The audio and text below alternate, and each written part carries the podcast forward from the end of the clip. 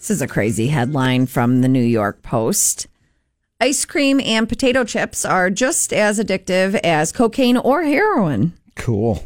I believe that. I believe like a food. There are people who have food, you know, Addictions. yeah, and eating habits that need to be modified or whatever. Yeah.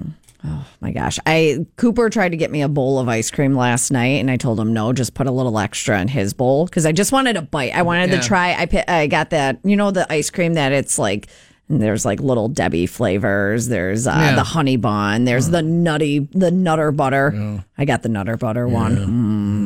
And then the oatmeal cream pie. Have you guys seen these? Sounds like we know who has the food problem in the room. Yeah, you're, you're talking like it's your first time, you know, seeing Santa Claus. It's like, mm, yeah, what's that? Oh, Have you this guys is seen these exciting. ice I want creams, some- though? I want to sit They on that take ice your- cream's lap and tell it what I want for Christmas. They take your favorite childhood treat Uh. Turn and they it turn into- it into an ice cream. It's Yeah.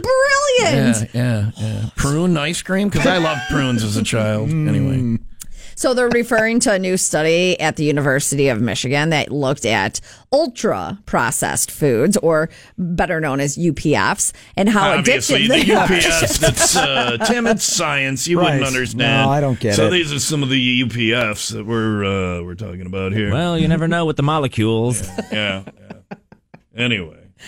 Oh, they found that 14% of people are addicted to sugary foods, the UPFs, things like chips, ice cream, soft drinks, other Yeah. junk I thought food. food Yeah, is yeah. engineered that way. but is ice cream really as addictive as heroin? I think for people who have the food thing, that there are people. y- Yeah, I- Well- I, don't think as I don't think probably there's I don't know. Look at look at the obesity levels in our country. Right. I think it, but I think, and it's not a physical addiction like it is with heroin. Like heroin, you physically have to be weaned off of or whatever. You, You know, don't you have go to through be- withdrawal.